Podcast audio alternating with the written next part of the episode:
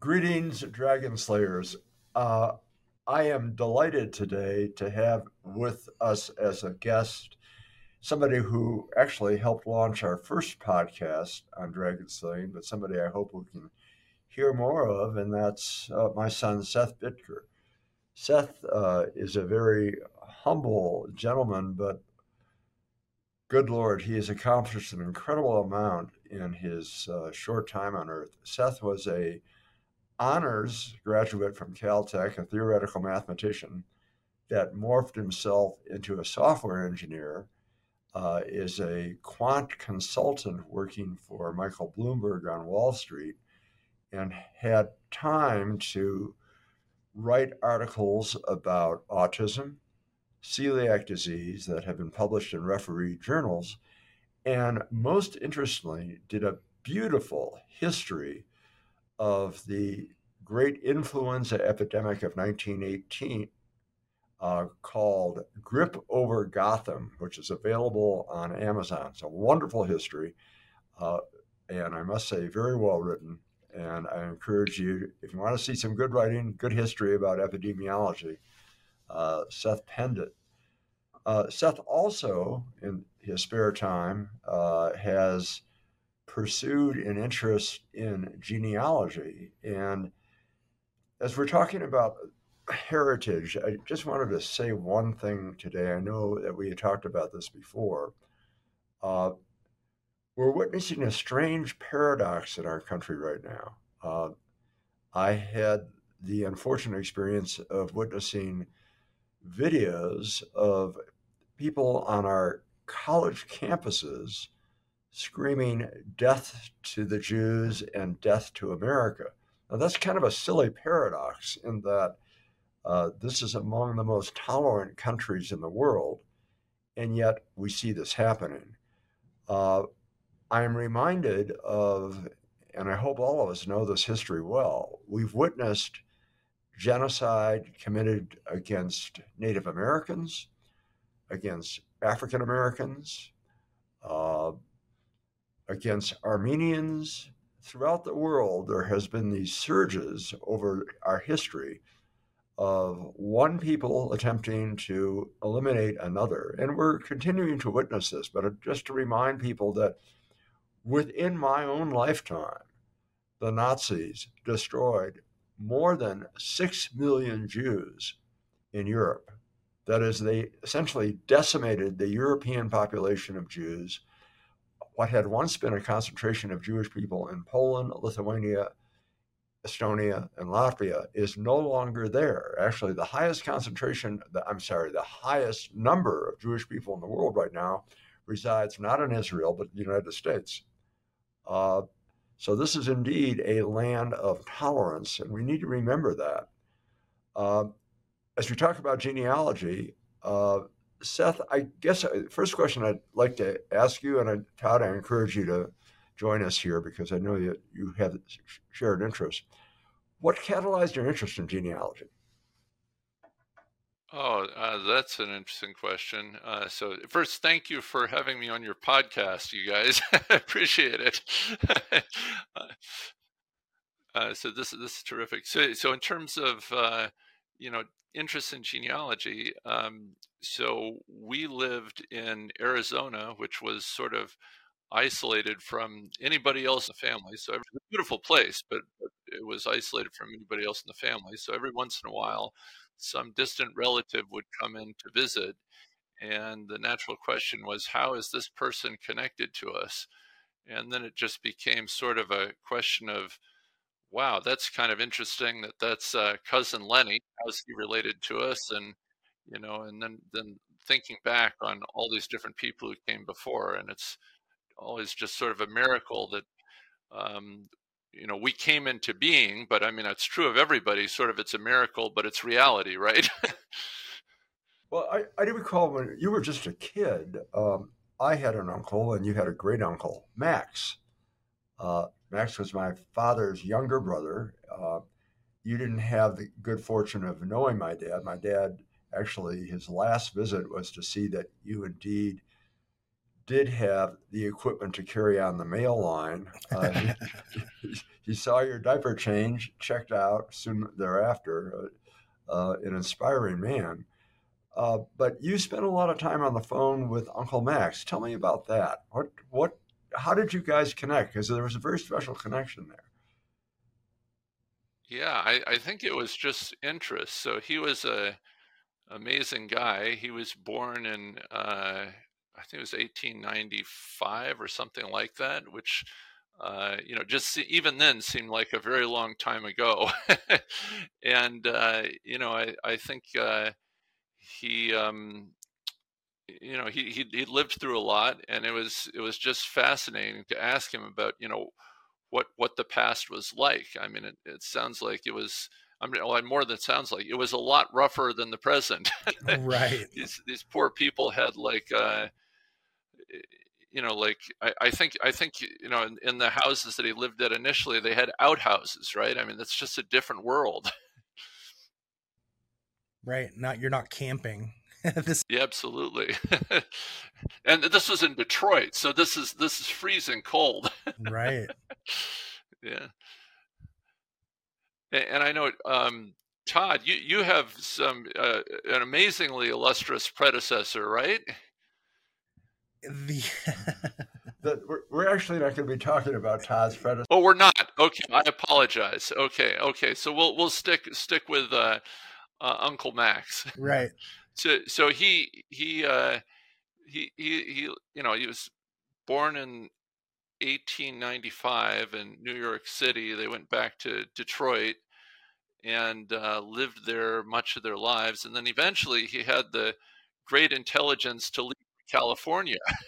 so, so he wound up in uh, San Francisco Bay Area, and um, I think he sold suits. Does that sound right, Dad? Yeah, I think he the family had a little bit of about our family. Our my grandfather, person I didn't know, we, you and I have that in common. We really didn't know our paternal grandfathers, but my paternal grandfather, with his brother, uh, emigrated from uh, Lithuania, uh, and uh, we don't. You you know more about the origin of the family's name. How did the family name come about?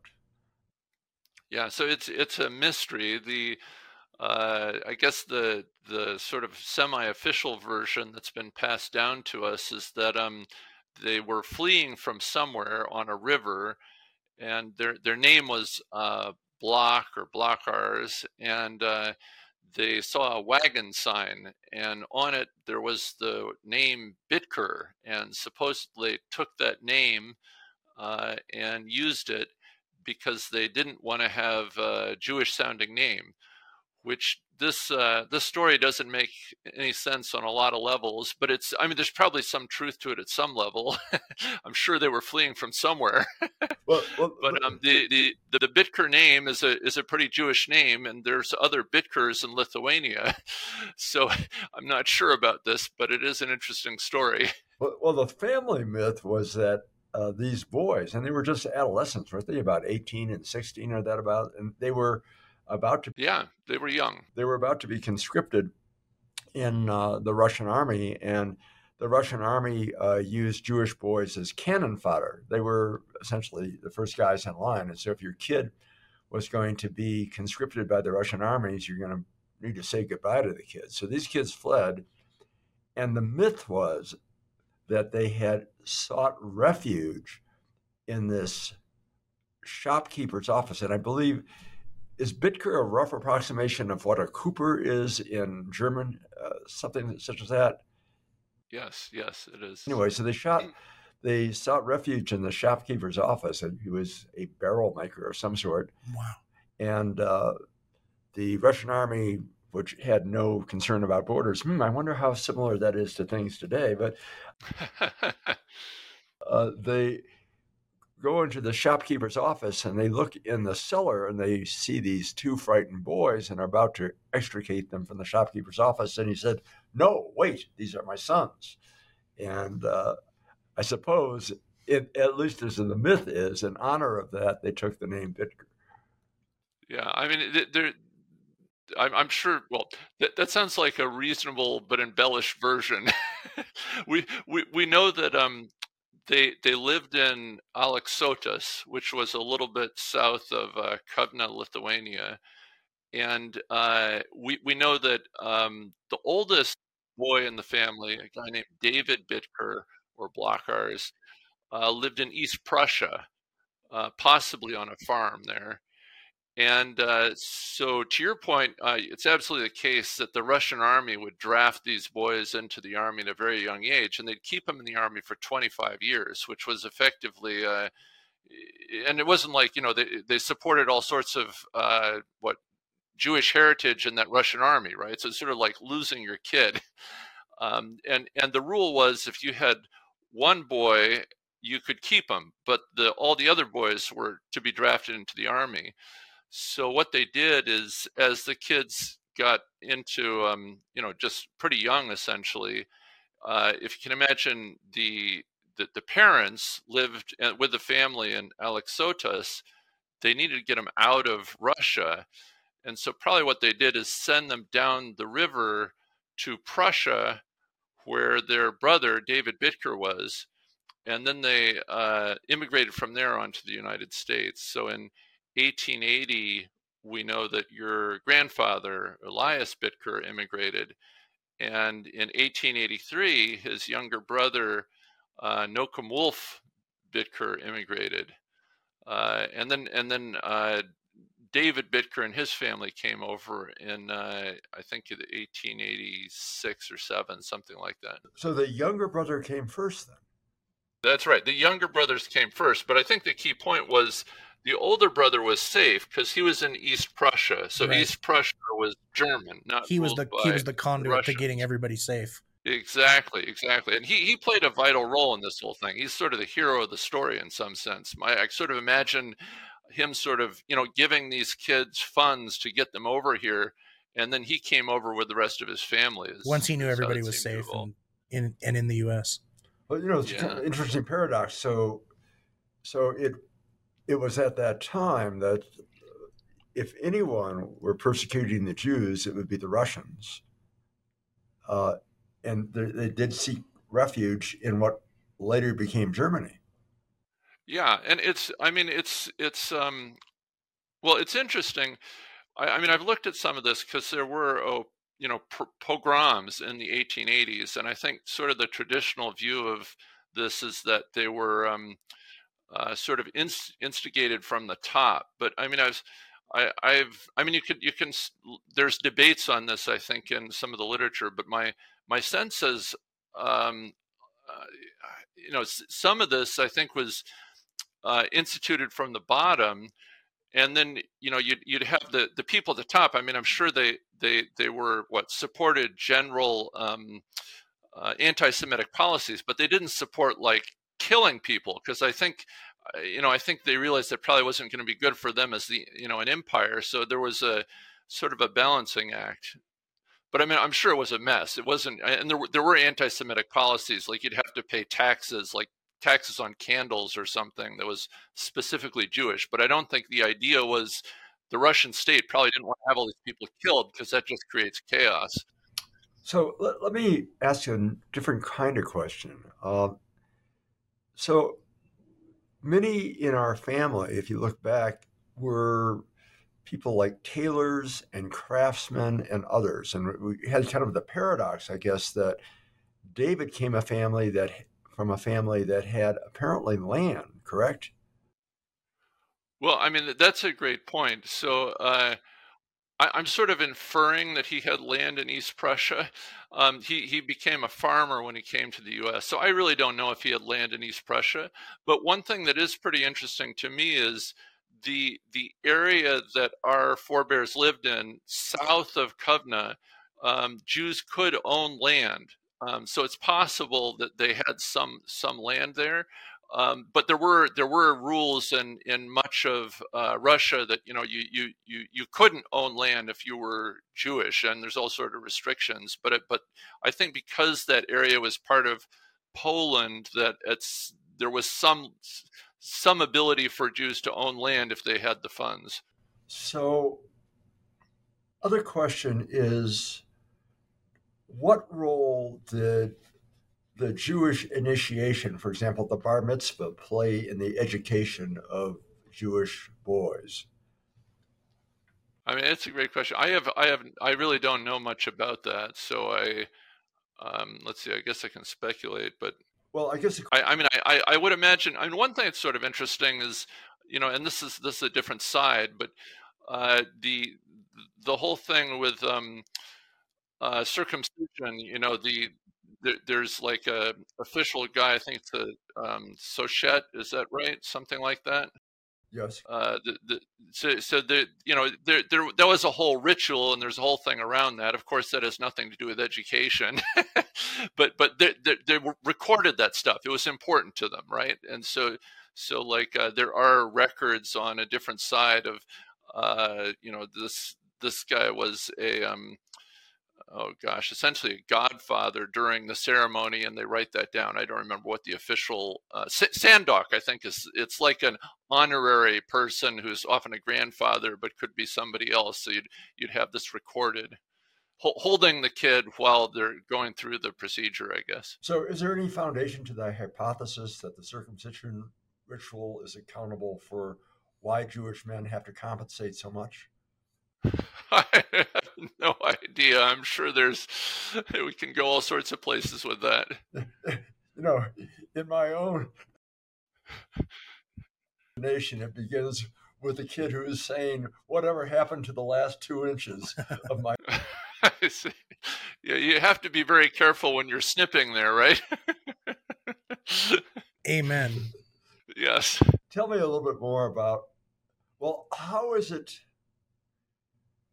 When we look at successful immigrant experiences, we see among Jews, we see among people from the subcontinent, among others, this incredible valuation of education. Where did that come from?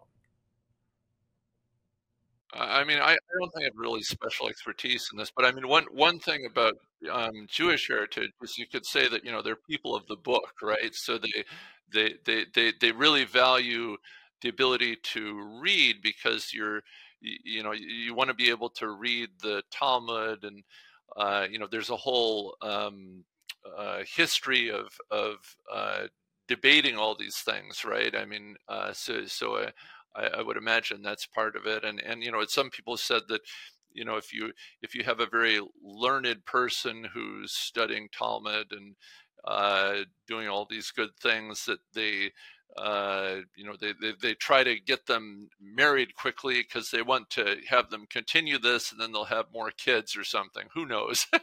So i had the good fortune of uh, being in the audience up in the university of nevada, nevada when leonard nimoy the actor who took the role of spock uh, who actually inspired much in that role talk about how Spock, the character, took a lot from Jewish heritage, uh, including Go Forth and Multiply. and uh, if you look at the works of Leonard Nimoy, he really was very interested in Jewish mystical history. But one of the things that emerged from that and uh, other studies was that there's kind of a paradox, uh, an unfortunate paradox, I think, for uh, if you look at the history of, of the church, somewhere around the, I believe it was the ninth century, uh, the Roman church determined that they were losing a lot of wealth because the priests would have kids and church lands would be dispensed among priests' kids. So, as a consequence, to become a priest, you had to commit to celibacy. So, whether you committed to celibacy or not, you could not acknowledge a child to dispense your lands. Conversely, Jewish rabbis were expected to produce multiple kids, and apparently they were had had so much status that they were kind of like the equivalent of what the Jewish doctor is today. Uh, they were sought upon as seen as ideal partners for beautiful young Jewish women. And so I suspect that some of our genetic legacy uh, our uh, the overvaluing of well, the valuing of book learning emerged from that legacy of multiple generations of people that were being valued for their literacy. Yeah, I, I be smart, get sense. a hot chick. Makes actually, sense. Actually, a... we need that as a um, you know a logo for one of your t-shirts. Learn to read. I, I, I, I can't think of a better reason to learn to read personally. So and learn, yeah, be educated. That's yeah. a that's a good motivator. Yeah, great way to pick up checks. Yeah, right. Absolutely. And just perpetuate your uh, your family line, right? Right. Well, yeah. The and thing, make sure that they're all beautiful along the way. good luck. So, uh, other thing I wanted to ask you about is just the, the I see a lot of fascination about genealogies. People try to um, search for their heritage. In fact, uh, you know, right now there's an ongoing, uh, very popular PBS show uh, by, I believe, Louis Gates on roots, where we're looking at heritage. Um, and so I think as we attempt to understand the richness in our culture, uh, we learn stories. And I think one of the things that's fascinating about this is to look at the commonalities between certain traits that we have now and traits that our ancestors may have had. Uh, now, I have to acknowledge that there are wonderful illustrations of accomplishments that you know sh- shared by you and your sister.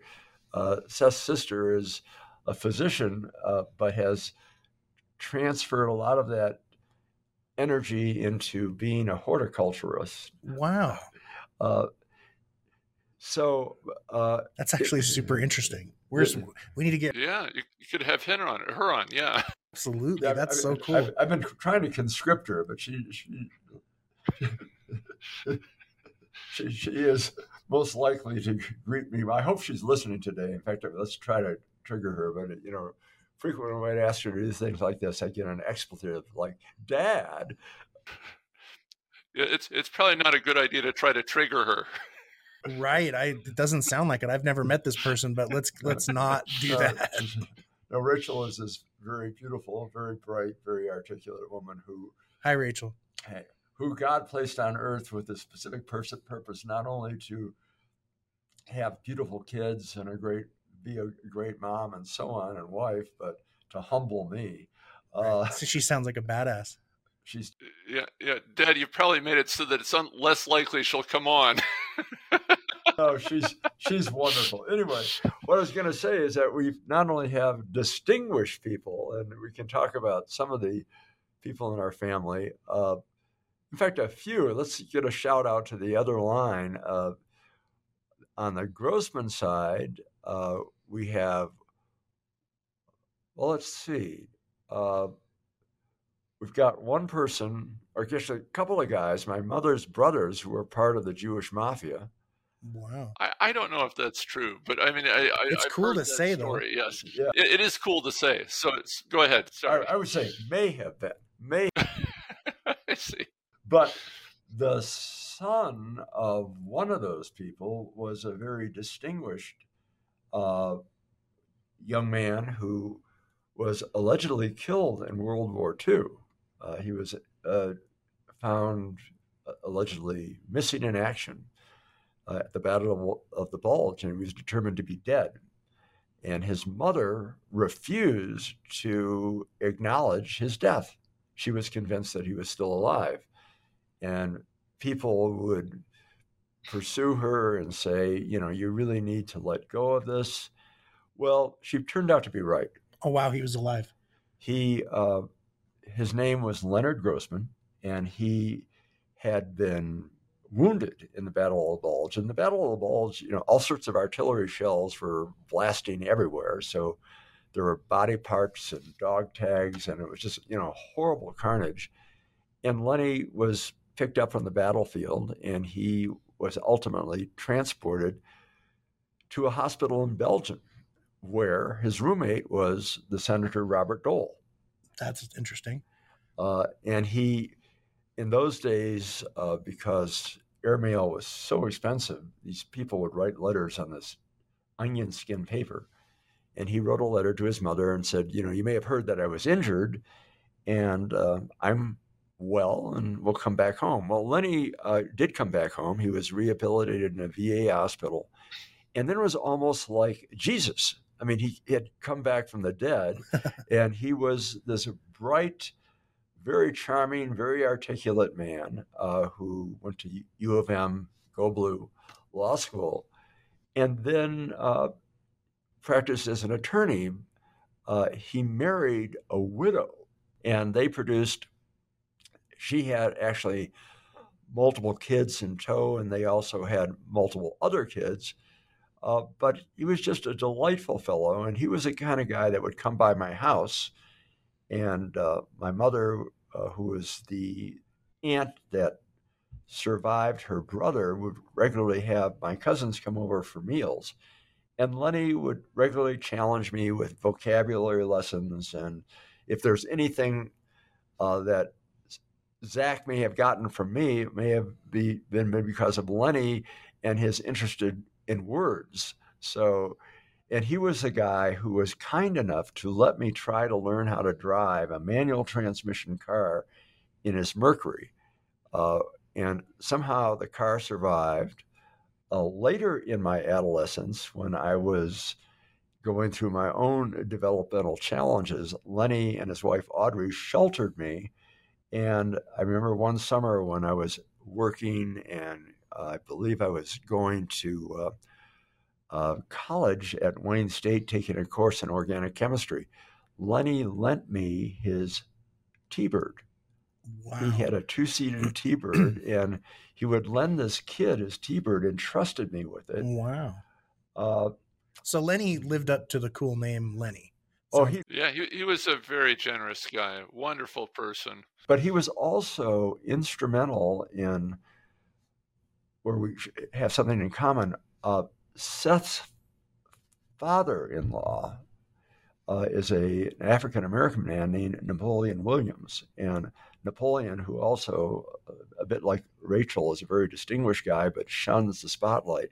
Right, was instrumental in uh, supporting civil rights legislation, and actually, uh, as an attorney, he bootstrapped himself from being an impoverished kid in Tennessee to getting into Harvard and becoming a very distinguished attorney working in behalf of civil rights, actually part of Thurgood Marshall and others' efforts in civil rights. So Lenny, not even knowing about Napoleon, himself had been instrumental in advancing civil rights in Detroit and actually was one of the founding members of the Michigan ACLU. So, you know, that's one heritage from one side of the family. Uh, from the son of somebody who allegedly was an enforcer of from the Purple Gang, but you say that is probably not the case.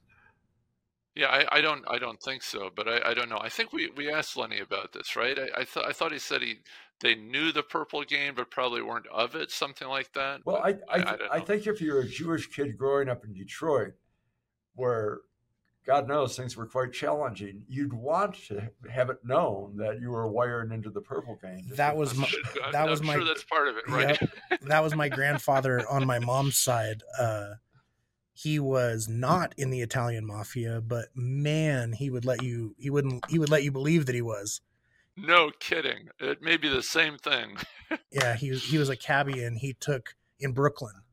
My my huh. dad and he he my dad said you could tell he was a poser if you really pressed him but from outwardly he looked like he was down with the mob no kidding i, I do recall as a kid i had uh, I, and part of that is in the book dragon slaying that uh, seth's son zach wrote this uh, neat autobiography of me or bi- not autobiography biography of me and in it, I spent a summer as a lifeguard in New York City. Right. I would actually outside of New York City on Long Island. Long Island. And I yes. Long Island, yes.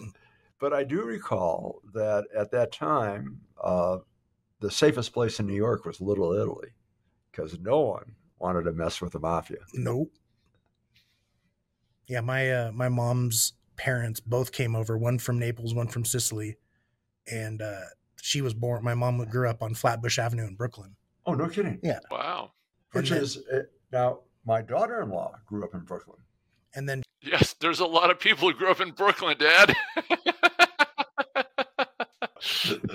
so that's not that unique, huh? Okay. Shout out to Brooklyn. But, but that's terrific. Todd, did you want to mention some things about your mother's side, or, or oh, my mom's side is pretty topic? cool. My mom's side's cool because it's just a bunch of uh, Catholic Italians that came over in. I'm not exactly sure when, but I know that it was her. My mom's parents, my grandparents, were the work came over and set up shop in Brooklyn. And then the entire family, over the course of the next 20, 30 years, made their way out to the West Coast. So they're now all in the Bay, Petaluma, California, places like. Oh, great! Their fi- family, over the course of my mom's lifetime, has migrated out to the West Coast. So now they're those. They're from, uh-huh. you know, they're from New York. They still all have the accents, and I'm like, you guys have been in California for 30 years, like. part of their identity, though. So, what's your mom's maiden name? Bergamo. Oh, the Countess Bergamo from, I believe, Sicily in Italy. Wow, that's great. Cool genealogy. We've never really dug into it. My grandma on my dad's side did all kinds of research, so there's more info. But uh, yeah, it's I'm fascinated now. You guys are making me want to just dig in and try to learn some stuff for sure. Well, yeah, there's all sorts of opportunities now. All the records and the DNA. Right, right, right, right. So on, on Seth's maternal side, his his maternal uh, grandfather was uh, an esteemed social psychologist uh, who was an elite tennis player, and uh, he played on. Uh, didn't he play in the University of Iowa tennis team? I, I, I don't know. I don't think he was an elite tennis player, but it's nice to say. well, he was a damn good tennis player. He was athletic. Okay. Yeah, I think some of you I'm pretty sure that if I looked at what uh, 23andMe has to say about my my fast twitch fibers, which are actually fairly sparse, uh, you know, whatever athletic activity I did was mostly endurance based. Right. But from your side, you know, that's where you get all your wonderful athletic skills. Seth, Seth played tennis and was on the uh, number one tennis team as a freshman in Arizona, but decided to concentrate on uh, his studies instead. But it was true. It was the number one tennis team. I think it was something like eighth on it. so, so, it was not that impressive. Are you still in AZ, Seth?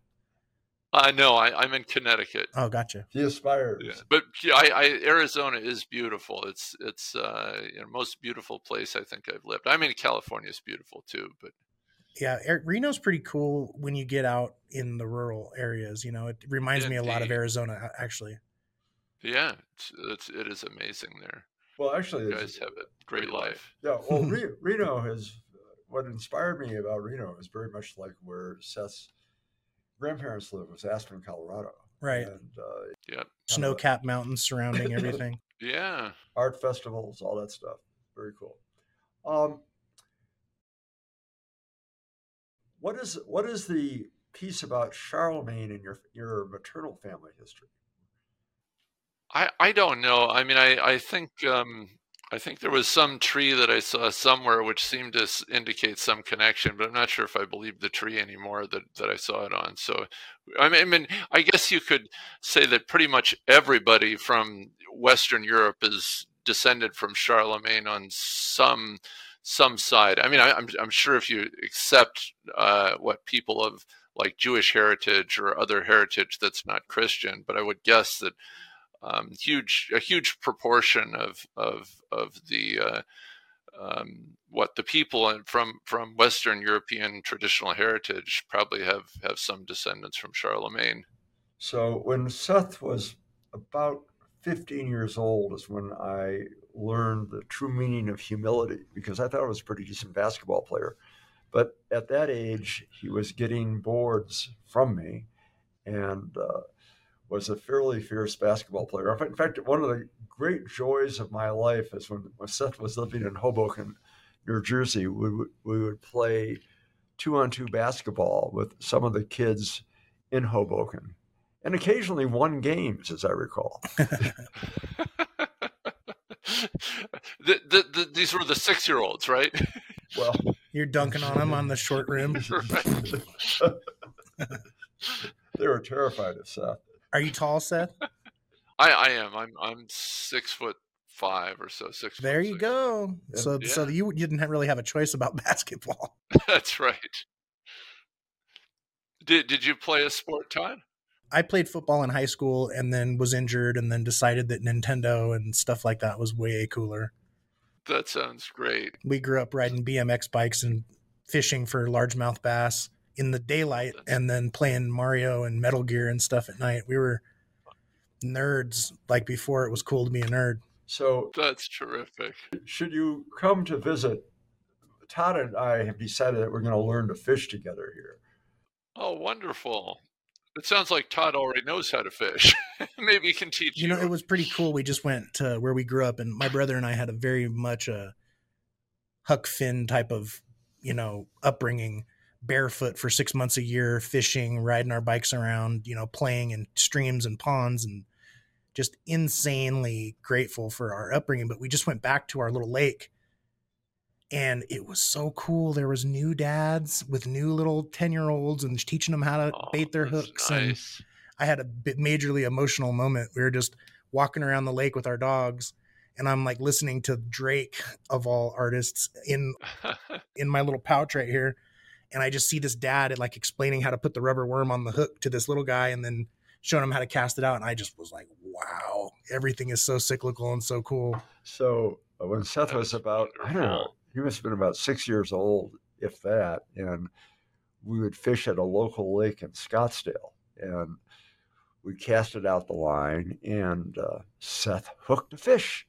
But he was so excited that rather than reel the fish in, he just walked backward. The poor fish got pulled up on the land. That's a and we- good strategy. Yeah, well, Yeah. it worked. I, I think that was a bamboo pole. I don't think it even had a had a like a, a it, it did have like you could you could No, no, Reel you're it right. in, like- You- no, you're right. It was a bamboo pole, and you just so you just had to pull it back. Yeah. So we had this little catfish that were that was swimming around. That's great. yeah, fishing is cathartic. Uh, My dad, uh, I was like, Dad, we should go fishing. You know, it's been a long time. We should fish. And he just gave me the cold, not cold look, but just like a, just kind of a sad look. And he said, I can't, man. It reminds me too much of my dad.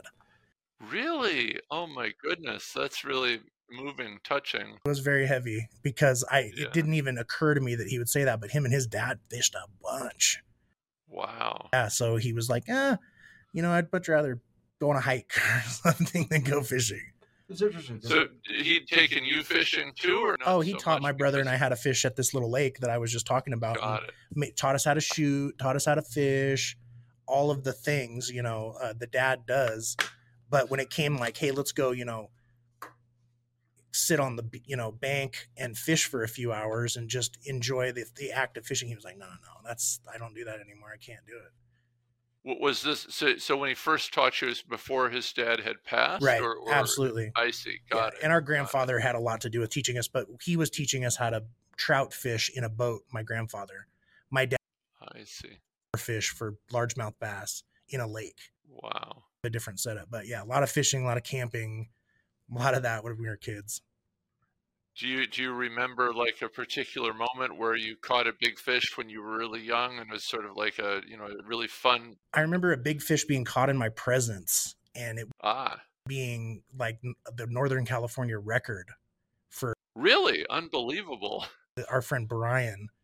You know, we're all fishing like we always were. And he's like, everyone get over here. Come here, quick, quick, quick. And we came over a gigantic largemouth bass.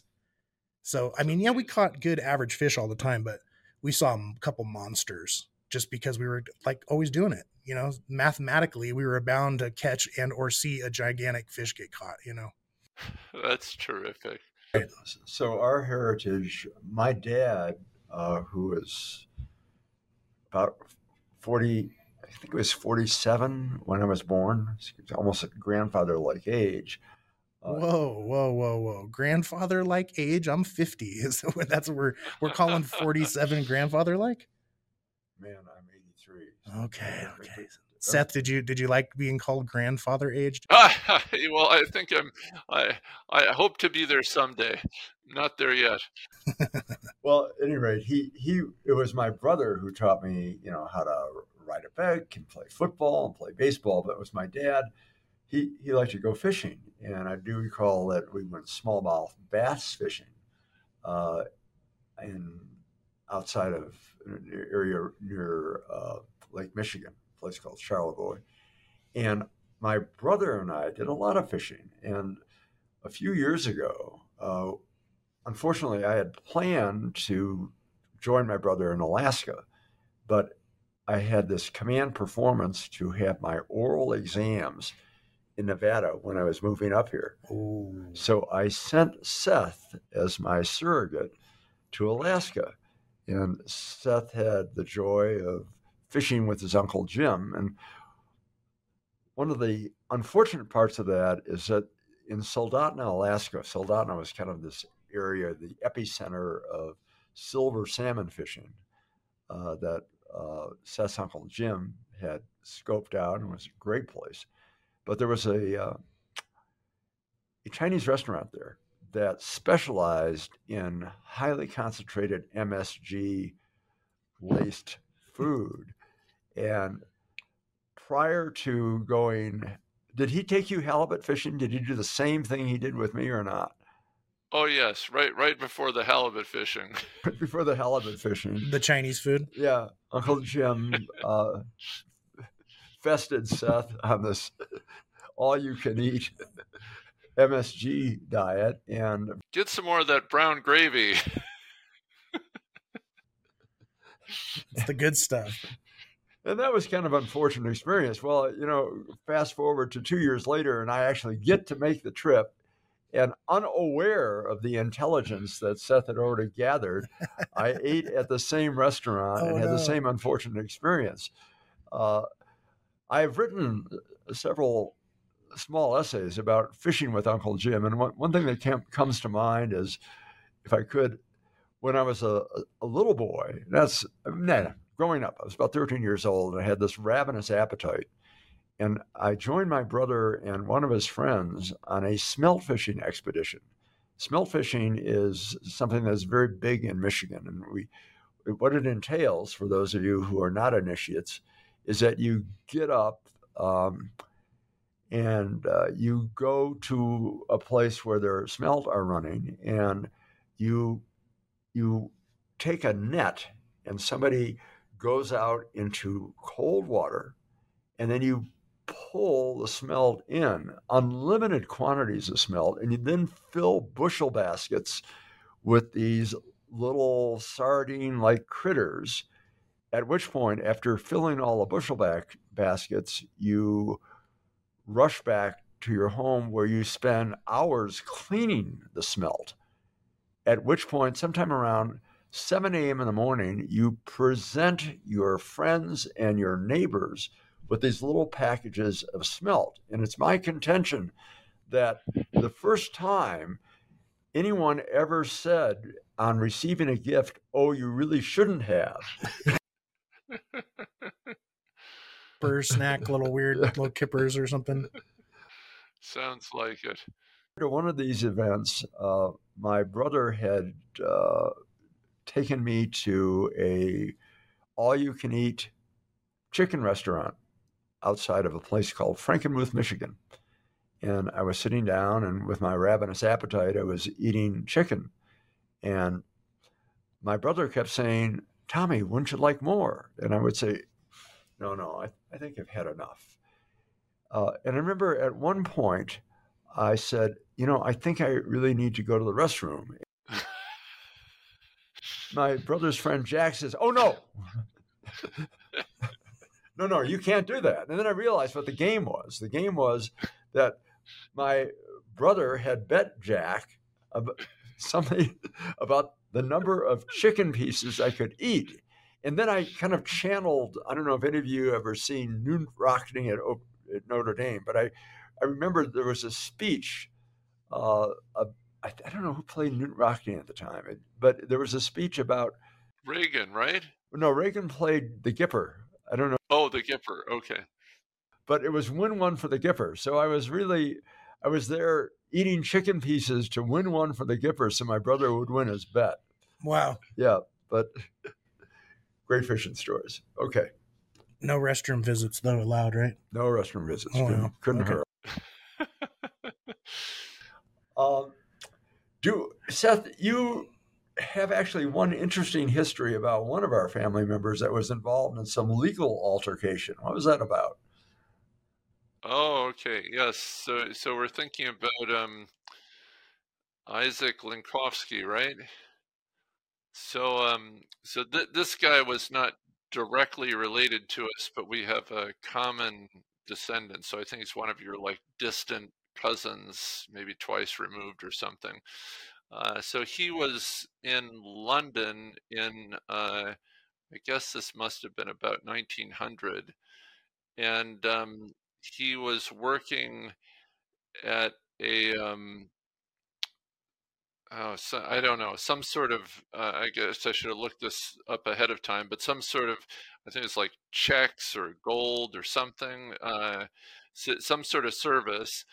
And um, he uh, he evidently uh, that's what it, he was given some. I think it was it was gold to deposit somewhere.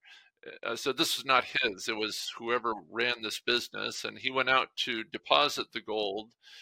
And um, I guess the the next part is uh, he was robbed, but he didn't he didn't realize he was robbed uh, at least I mean it's there's there's different versions of what happened next, but essentially he he didn't realize he was robbed, and then he he realized he wandered around for a little while, and then he realized he should come back and report what had happened, and as he's coming back, he two policemen come up to him and apprehend him as a thief.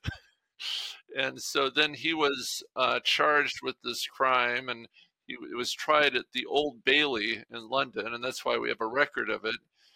And uh, he, he explained that he was innocent and all these things, but um, uh, he was he was convicted of of stealing this stuff.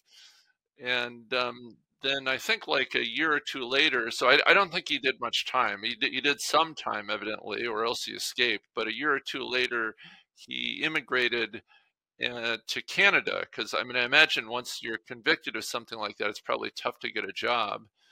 And then he somehow he wound up in Western Canada, but then he you know wandered around. Eventually, I think that side settled in um, New York area.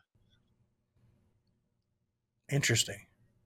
Yeah. So so I guess the moral of the story is. Um, uh, don't work in a business where you're likely to get robbed. so, uh, I guess the most distinguished Bittker in our family was our late cousin Boris. I think so. So, tell us a little bit about Boris. Uh, so, Boris was born in um, uh, Rochester, New York, in I think it must have been the uh, actually I don't know around 1900, and um, he, uh, he, he served in in World War II. I don't exactly know what he did, uh, but he became uh, an attorney. So he he must have um, uh, gone to law school at some point, and then he uh, he became a very prominent uh, attorney at at Yale. He was a tax attorney and he had a lot of diverse interests. He did write something on um, the possibility of black reparations, and I think he wrote that in the 70s. So he's ahead of a lot of the other people who were talking about this. And and I, I don't think it well actually I don't know how it was framed, but he he was making the case for it in terms of why it might make sense. Actually, did he uh, write a textbook on tax law? Oh yes, yes, he's written. Uh, uh, lots, and including that textbook. And he's um, uh, it was lots of people. It seems like really loved his uh, classes and and things. So he he was a uh, professor at at Yale, and you're right, he was very into uh, taxes. But but you know this brings up another story. Should should we talk about Isaac? okay, so so um Isaac Bittker played a very important um, uh, role in in in the development of law in this country, and in particular, uh, real estate law. So Isaac Bittker was um, something of a wheeler dealer in Manhattan in the early 1900s, uh, very early 1900s, and um, apparently uh, he stiffed a real estate broker out of their commission, and this went all the way to the Supreme Court and Isaac lost. So he established the precedent that real estate brokers need to be paid their commissions. Wow, so that's the wow. That's so interesting. Yes, yes. So are you going to help me Seth do some research on on both sides of my family? I I I would love to, Todd. I, you, you, know, you know what's I, I, I think it. Make sure you said yes. Like. That's right. so so now it's like with with ancestry and these other sources, it's uh, it's very efficient and yeah. You, you just know, point me and, point me in the right direction. That's right. I'm intensely interested. Suddenly, I'm like, so, you guys are making this sound so, so, so cool. So, so, when Seth was a youth, we would uh, frequently go to the grandparents' home in Colorado but on the way on one of our trips, we stopped at Salt Lake City, where Seth accessed the library of the LDS Church uh, to do some genealogy research. Yeah, I, I, think well, there was one in Mesa, so that was the other thing in Mesa, Arizona. That was that was the one that was more, uh, more. That, that was one that I accessed mostly. Okay, but you did visit the one in in Salt Lake. I, I saw it. I really didn't do much there, but I saw it. Yeah.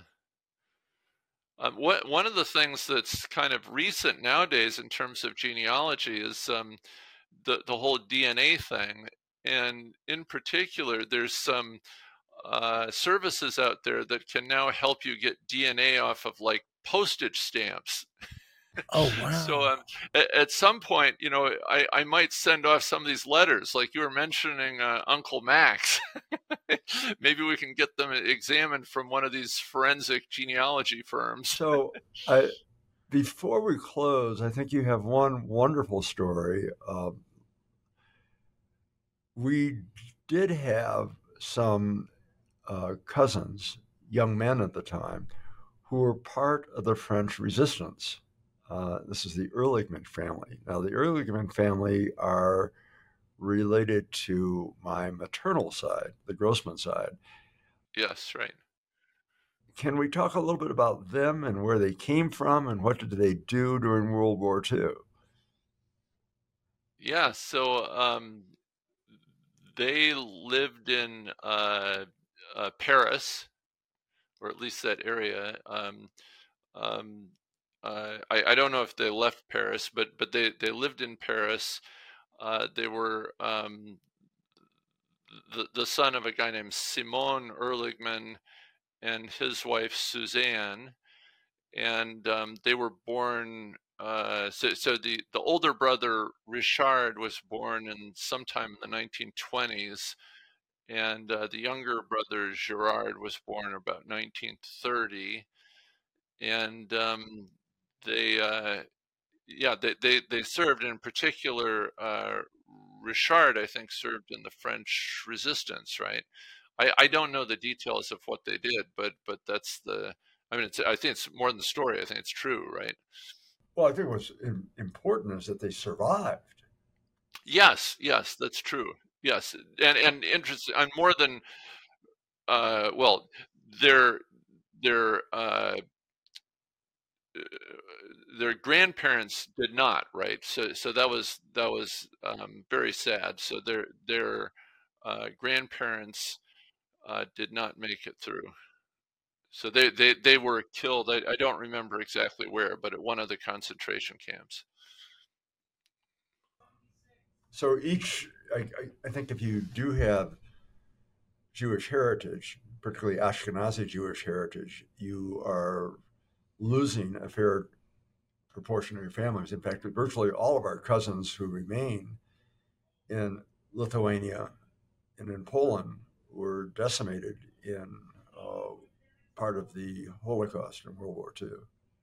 Right. I mean, I think the vast majority did, but even there, there, there's like a, a miraculously a few survivors. But you're you're you're right. In general, it's uh, um, what there was a, a, family over there in particular of um, uh, one of the siblings of your uh, grandfather and uh, you know that family had I, I, think like six or seven kids and then they had kids and so on and maybe just one or two people from the those, those families uh, survived so it, it, was not not a lot of people but some people did which is you know it's um, moving and and story that for those that did obviously. Miraculous. Yeah well, exactly. I, I think it really relates, and one of the reasons I'm most proud to showcase Seth's work is that uh, if you're part of any minority group that has been targeted, you relish these heroic stories. And if this is about heroic self transformation, we have several wonderful illustrations. Well, Seth, if if I, I could, I really I'm very appreciative of your sharing time with us, and I'm sure our audience would appreciate hearing more from you because you are a font of wisdom. Uh, one of the great things about being your father is I can just stand back and applaud. Uh, you have done your own heroic transformations and and have just done a wonderful job of optimizing what talents you have. And uh, you are just a truly remarkable person. I think our audience would benefit from hearing much more about your wisdom and your observations. Uh, and one other note we still haven't talked about the great flu epidemic of 1918. So. we'll have to save that for the what remains of your audience for next time. well, well, well, thank you, Dad, and and thank you, Todd. well, for all you Dragon Slayers out there, we look forward to hearing from you uh, next time, and uh, we will add an additional installment next week. Todd, glad to have you back with us. Yeah, and, thank you very much. Okay. Be well, Seth. Love you, kiddo. Thank you. Thank you all. Have Bye. a great day. Thank Bye-bye. you.